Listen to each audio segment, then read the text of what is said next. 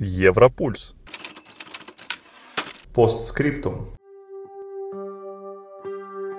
Всем привет! С вами подкаст Европульс постскриптум и его ведущая Ксения Болохова. Раз в месяц я приглашаю авторов или контрибьюторов наших материалов на сайте Европульс точка ру, чтобы обсудить какую-то тему, которая важна для европейцев и россиян.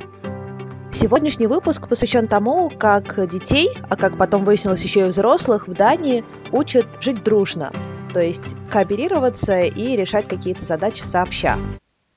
Этот выпуск будет немножко необычным. К сожалению, нам не удалось записать полноценное интервью с контрибьютором нашей статьи на эту тему «Ребята, давайте жить дружно. Как школьников в Дании учат эмпатии» Алины Завротски, но она прислала мне много голосовых сообщений, и с их помощью мы с Алиной постараемся рассказать о том, как устроена вот эта часть жизни датского общества, и привести интересные, необычные, а порой и довольно ожидаемые примеры из практики Алины. Алина Завротски приехала в Данию в две тысячи тринадцатом году, и с тех пор преподает иностранные языки, английский и немецкий, в датских школах. У нее за плечами есть курсы, в том числе по изучению датского, где применяются, как оказалось, почти те же техники, что и в датских школах. У Алины есть муж и двое детей. Ее старшая дочка ходит в первый класс, а младший сын пока еще не дорос даже до детского сада. И именно на этих персонажах, а еще на моем сыне-двухлеточке, лежит ответственность за то, что этот выпуск вы слушаете не в форме диалога, а в форме вот такой истории со вставками. Тем не менее, в свое время Алина откликнулась на мою просьбу о помощи, потому что в какой-то момент я очень сильно запуталась. Все началось с того, что моя редакторка предложила мне написать статью про уроки эмпатии в Дании. По этому запросу в Гугле вылезает множество статей на английском языке, которые рассказывают, что в датских школах на обязательной ступени образования, то есть с шести до шестнадцати лет, существуют некие уроки эмпатии, которые якобы проводятся классным руководителем каждую неделю в течение часа. Где-то указывалось, что они проходят в рамках классного часа.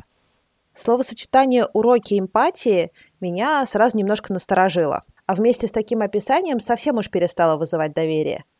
Что такое эмпатия? Вот открываем определение. Осознанное сопереживание текущему эмоциональному состоянию другого человека без потери ощущения происхождения этого переживания. То есть, другими словами, человек понимает, что чувствует его собеседник. Не похоже, что такой навык можно выучить в школе, особенно в рамках какого-то выделенного урока раз в неделю. И Алина подтвердила мои подозрения, помогла мне разобраться, как на самом деле в датских школах устроена работа, чтобы помочь ученикам, во-первых, находить общий язык друг с другом, а, во-вторых, находить общий язык с учителями, со старшими. Спойлер! Уроков эмпатии на самом деле не существует. Зато вместо них есть целая система, в которую погружены все жители Дании, начиная с детей в детском саду и заканчивая взрослыми людьми, задача которой – наладить продуктивное сотрудничество между разными людьми. Для самой Алины, которая переехала в Данию из Украины, это был очень неожиданный опыт. Для меня было так удивительно, что меня все время заставляют работать с какими-то человеками. И, например, там какое-то дают задание, все, садитесь, делайте вместе. Зачем? Я хорошо сама справляюсь. То есть вот мы, взрослые тети, дяди, сидим, у нас спецсоветы, каждую неделю по два часа. И они какие-то делают там упражнения, то есть разговаривают, какие-то орг там вопросы, бла-бла-бла, и потом тебе дают какое-то задание, и ты вот должен с коллегами, где вас четыре, вы смотрите друг другу в лицо, и вы должны вот, что ты думаешь об этом поводе, о каком-то новом приеме, там какой-то там методичке, бла-бла-бла. Иногда это может действовать на нервы. Ты чувствуешь, что сам можешь добиться больших результатов, а тебе приходится как будто перемалывать воду в ступе, обсуждая проект с другими людьми. Но надо вот было стараться, вот, чтобы немного вот притуплять вот эти вот свои чувства, чтобы там быть более терпеливым друг к другу, то есть вот не говорить, давай быстрее делай это, ну разве непонятно, вот так вот, вот так вот. А теперь вот за десять лет, насколько общество влияет на тебя, ты просто выравниваешься, ты становишься спокойнее, и ты знаешь, что некуда спешить, все сделается, все тихо, не надо никого там злить. Но, по ее наблюдениям, для самих датчан такой способ решения вопросов естественный просто вот до мозга костей. Вот, например, небольшое наблюдение. Если там даже на- надо открыть окно, то надо договориться, кто за, кто против, кому в ухо будет дуть, кому не будет дуть. То есть вот принимается решение общим, кто за, кто против, и потом большинством. Ну, а чтобы этот способ жизни действительно стал естественным, начинать надо, конечно, с молодых ногтей. И в Дании так и начинают. От улыбки хмурый день светлей. От улыбки... По-моему, гениально. Первый шаг к тому, чтобы научить человека понимать, что чувствуют другие, это научиться понимать, что он чувствует сам. Этому посвящены детсадовские занятия. Они проходят тему, например, какое у меня сегодня настроение. И вот по лицам определяют дети, там, я злой, я, я довольный, мне приятно, мне плохо, мне не по себе. Вот, то есть целый спектр. Ты должен научиться словами выразить свои чувства, описать. И тогда уже друг, другой человек сможет понять, что такое, и ну, поставить себя на свое место. И они этому, да, учат с самого детства. Мне кажется, если ты научился отличать э, чувство голода, например, от чувства гнева, то ты уже большой молодец. Но педагогический процесс в Дании на этом не останавливается. Когда ребенок переходит в школу, начинается активная социализация, э, та самая работа в группах, э, но о ней мы расскажем чуть позже. А сначала давайте заглянем в датскую школу, потому что само это здание... то, как там все устроено, уже настраивает на режим «Ребята, давайте жить дружно». Итак, первое, что вы делаете, когда приходите в датскую школу, это отдаете мобильный телефон, по крайней мере, если вы ученик. Они приходили в школу и вставили в сейф свои телефоны. И только потом уже в конце дня я отдавала им телефоны, чтобы вот они могли на переменах общаться с друг другом, смотреть друг другу в глаза. То есть вот полностью обыкновенное общение. Ну, с этим все понятно. Живое общение, естественно, это залог хороших навыков взаимодействия с людьми. А помимо этого в коридорах висят напоминалки. Одно из важных общественных пространств датских школ – это библиотека. Туда дети приходят, естественно, за книжками, но не только. Библиотека и библиотекарь играют важную роль в социализации школьников. Я не знаю, как сейчас в Украине, но самое главное задание для библиотекаря – это вести уроки. Мало того, что там он выдает, принимает книжки, ну, дети сами берут книжки, он просто контролирует. Но у него прям программа, как вот расписание у настоящего учителя, где он принимает учеников, и он рассказывает, вот сегодня мы будем говорить про шейминг, да, и какие-то там картинки показывают, и хорошие такие вот эти слайды, рисунки, фотографии смешные, да, он тоже делает наголос, как-то, ну, фокус на то, что нормально, как ты выглядишь, ничего страшного, если у тебя э, кривой нос, э, или там вот ты высокий или худой. Э, и дети, вот что мне нравится, они не хихикают, сидят, а прям очень серьезно к этому подходят. Вот открыто, и к ним открыто, и ничего не скрывают, и они тоже открыто и спокойно, доверчиво относятся к таким урокам, и они любят, потому что библиотекарь забирает их с главных уроков. Порой для наглядности в эти встречи в библиотеке приглашают людей, не связанных со школой, например, полицейских или представителей бюро статистики, которые с помощью настоящих цифр развенчивают сложившиеся в соцсетях, например, стереотипы о том, кто такой крутой датский подросток. со стороны государства от коммуны тоже приходят, вот я помню, нас часто приглашали, психолог у них есть, она спрашивает, вот с какого процента вы думаете, что уже в седьмом классе они пробовали пить вино, пиво или там какой-нибудь другой слабый, слабоалкогольный напиток. И многие там поднимают руки, говорят там, например, там двадцать процентов или тридцать процентов или сорок процентов, и она хоп, показывает на слайде, вот смотрите, всего-навсего там три процента пробовали вот выпить вина, в то время как другие, они просто врут, чтобы вот казаться намного лучше. После такой вот аналитики, где все показано в числах, насколько дети думают, вау, то есть все-таки как важно быть самим собой и нормально быть таким, таким и таким, а не просто вот самая лучшая картинка на Фейсбуке или где там они в ТикТоке. Больше всего из примеров, которые приводила Алина, мне понравился вот этот. В школу пригласили реально бывшего мафиози.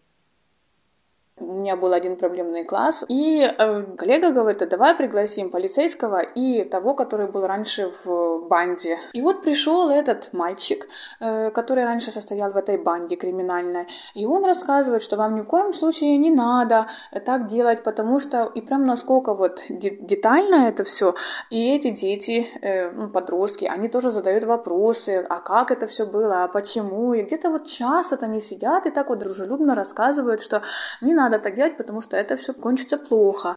Не знаю, может быть, я отстала от жизни, и такое делают уже по всему миру, но мне кажется, это круто.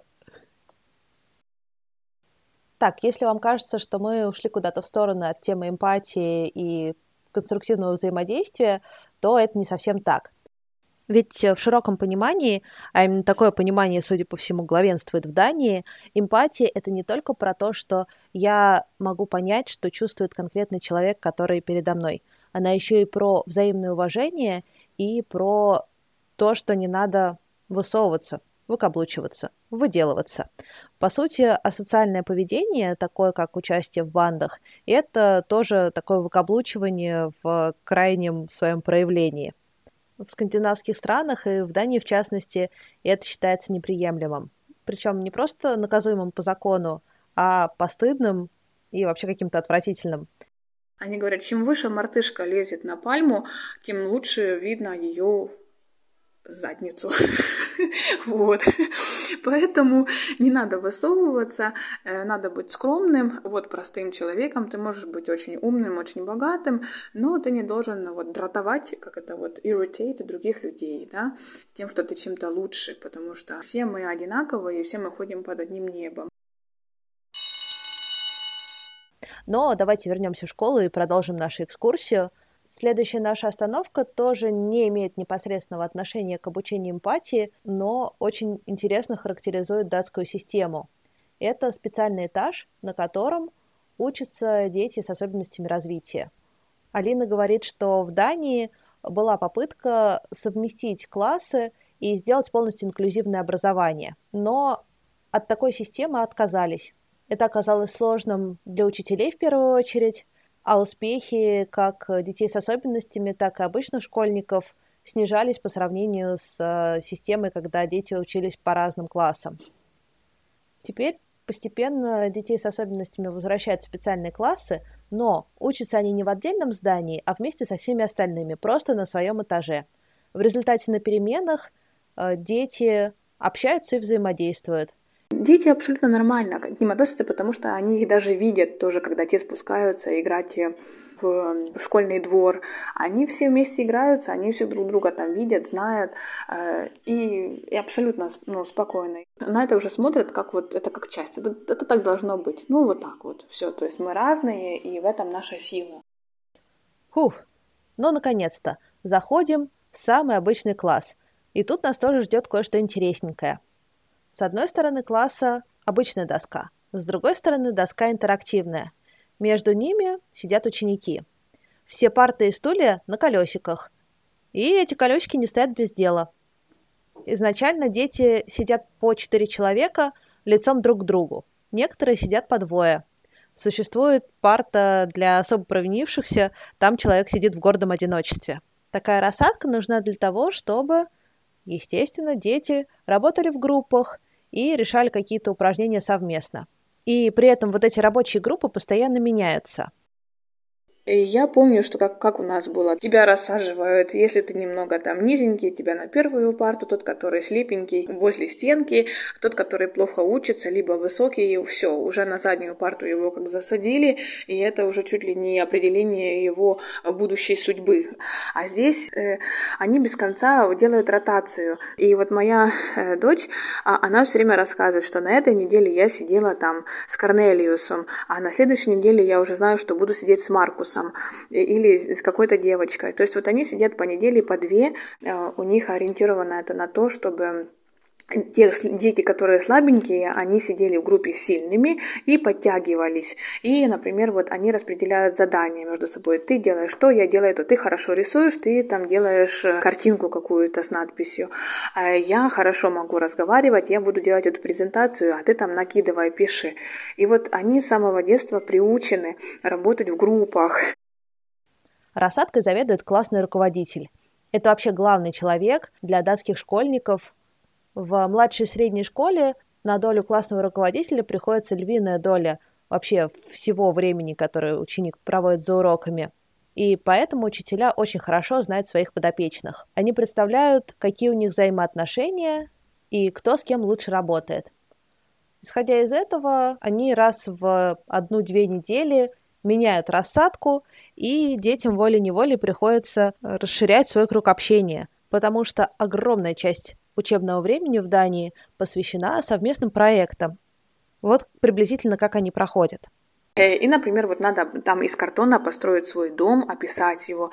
И ты говоришь, у вас есть две недели. Вы за этих восемь уроков, вы должны себе сами распределить, как, когда вы делаете дом, кто пишет презентацию, кто надписывает слова, кто рассказывает, кто там подписывает. И вот дети, они сами должны, это был у меня седьмой класс, но я знаю, что даже уже в четвертых классах детям тоже так дают. Иногда работа выходит за пределы класса и даже за пределы одного предмета. Например, Алина рассказывала, как однажды ее знакомый преподаватель природоведения предложил свозить детей на рыбалку, где он бы рассказывал про рыбную ловлю, про разные виды рыб, а она переводила бы это все на английский.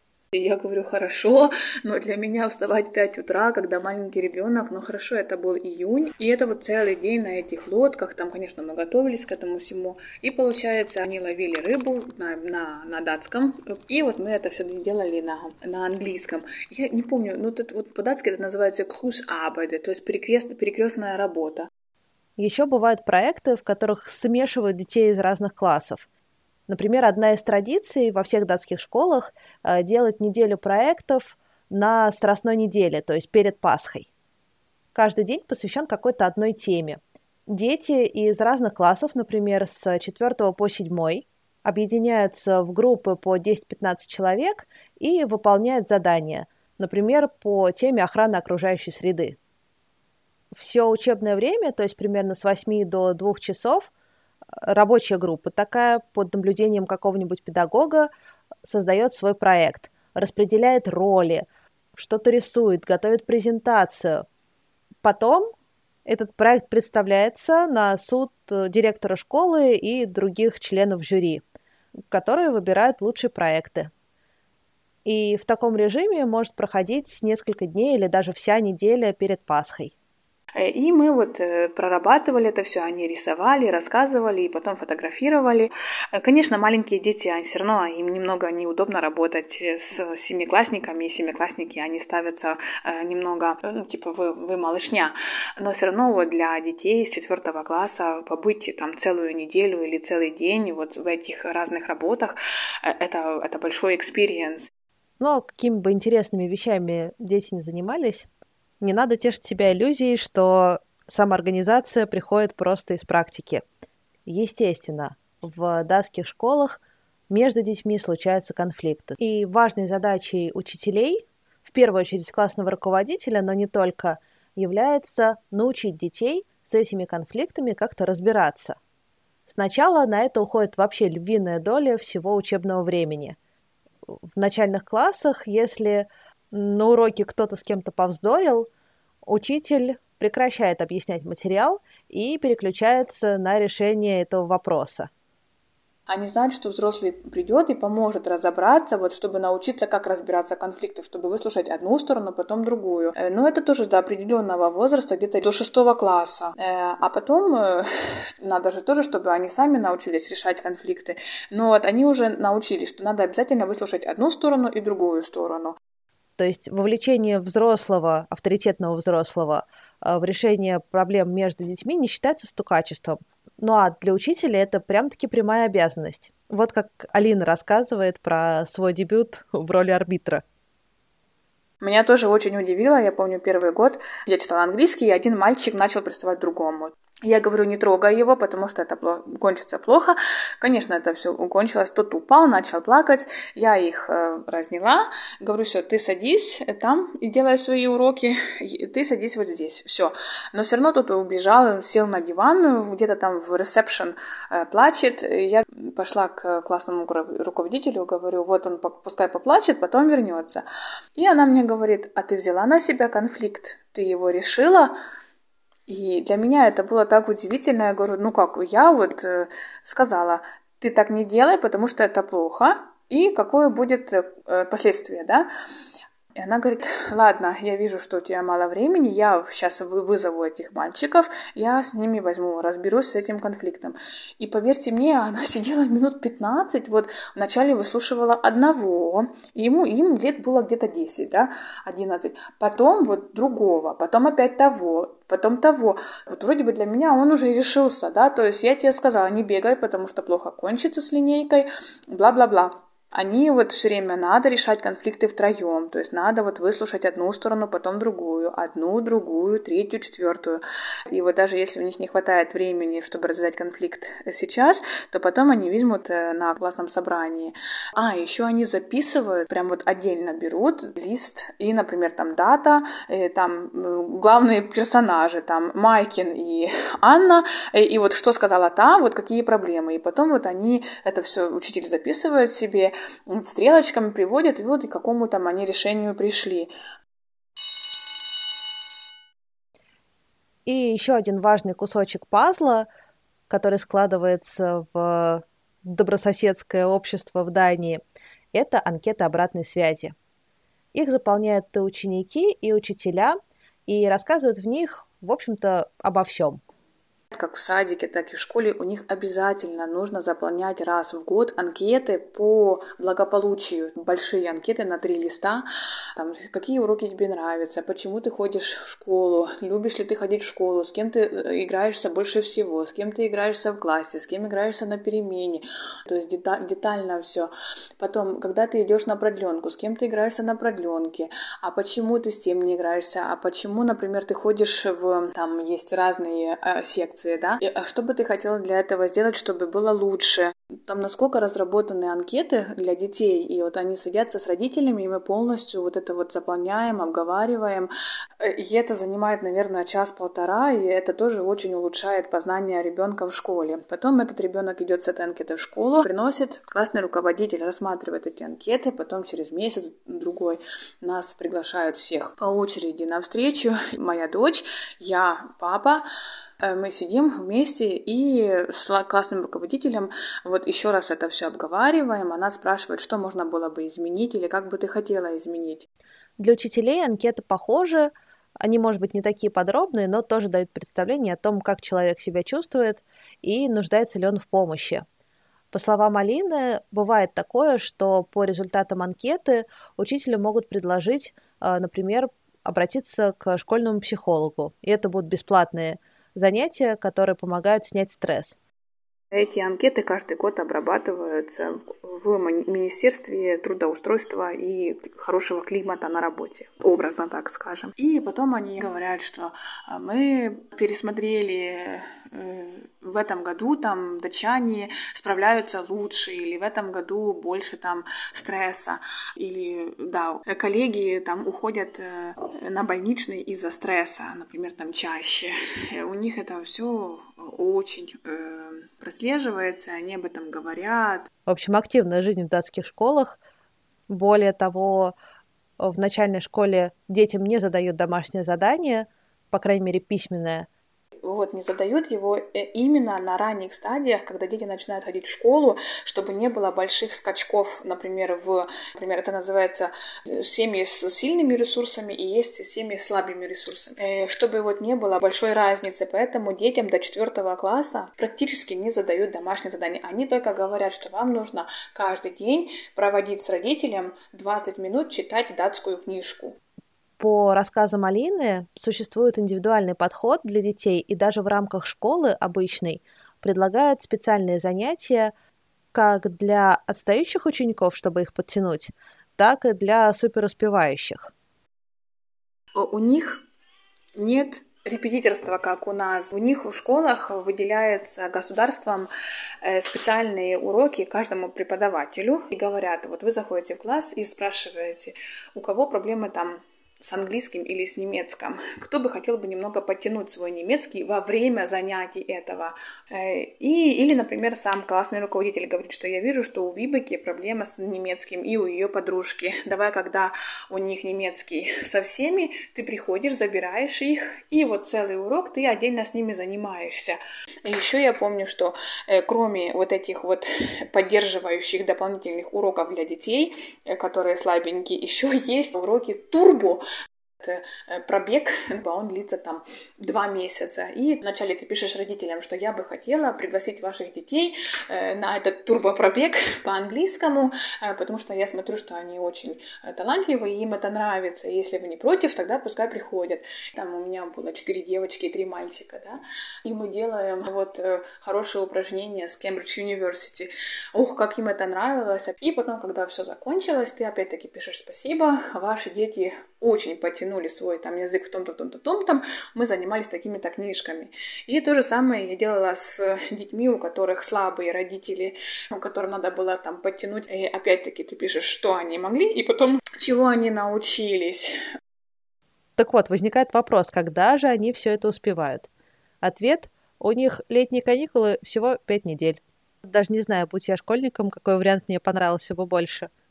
В общем, это очень целостная система, которая готовит датчан к добродетельной жизни и взаимодействию со своими соседями и вообще с другими людьми. И напоследок вот вам рассказ Алины про одного из ее учеников. У меня, помню, тоже был один ученик. Я думала, он просто он кончит тем, что он сядет в тюрьму. Еще с Маркусом, там, это его был друг, и они очень много проблем делали. Ой, да, да что они только не делали, ну, честно. Эм...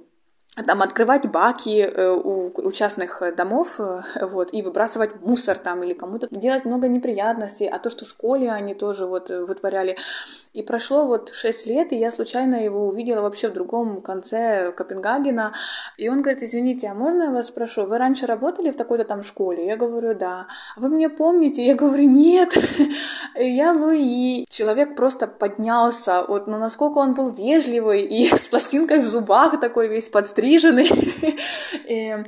И он был работником магазина, он временно пришел подзаработать денег. Я говорю, боже, это вы вообще, то есть насколько его система все-таки вот, вот эта вот мягкая такая вот soft power, да, когда с разных сторон тебя, ну, не то что обрабатывают, но помогают тебе стать лучше. Я говорю, так это вы, говорю, я помню, у вас были тогда проблемы, говорю, гормональные, вы так плохо себя везли, когда вы были тинейджером, да, а сейчас, оказывается, он выучился до девятого класса, потом он пошел дальше учиться, и сейчас он получил права. И еще, что самое интересное, он поступил в полицейское училище, и с июля он будет учиться на полицейского. То есть, а сейчас он просто вот в этом магазине Netto, он решил подзаработать денег, как все делают молодые, вот у них дети с четырнадцати лет, вот они подзарабатывают, потому что если тебе четырнадцать, до шестнадцати или до восемнадцати, тогда супермаркет платит меньше налогов. И таким способом они приучают детей к работе. Насколько все взаимосвязано, ну, как вы видите, я надеюсь, у вас вы... вырисовалась картина. Я вам говорю, это просто был подарок. Вот из то, что из этого Луи просто сделала, ну, вот система датское общество сделала человека необозленный, с чувством справедливости, э, то есть вот счастлив то, что он может сам заработать денег, сам может пойти, э, вот, получить права, купить машину. Прошло сколько, вот шесть лет, и вот только я узнала результат, то есть гештальт закрыта. И вы знаете, у меня такое было облегчение, хотя вот я даже его простила, этого Луи. Я, честно, я как-то домой шла и чуть ли сама не плакала. Ну что, как вам такая система образования? Будет классно, если вы поделитесь своим мнением в комментариях. А еще пишите, как вам такой формат выпусков. А на этом все. Я с вами прощаюсь. Большое спасибо, что дослушали до конца. С вами был Европульс по скриптам. Пока!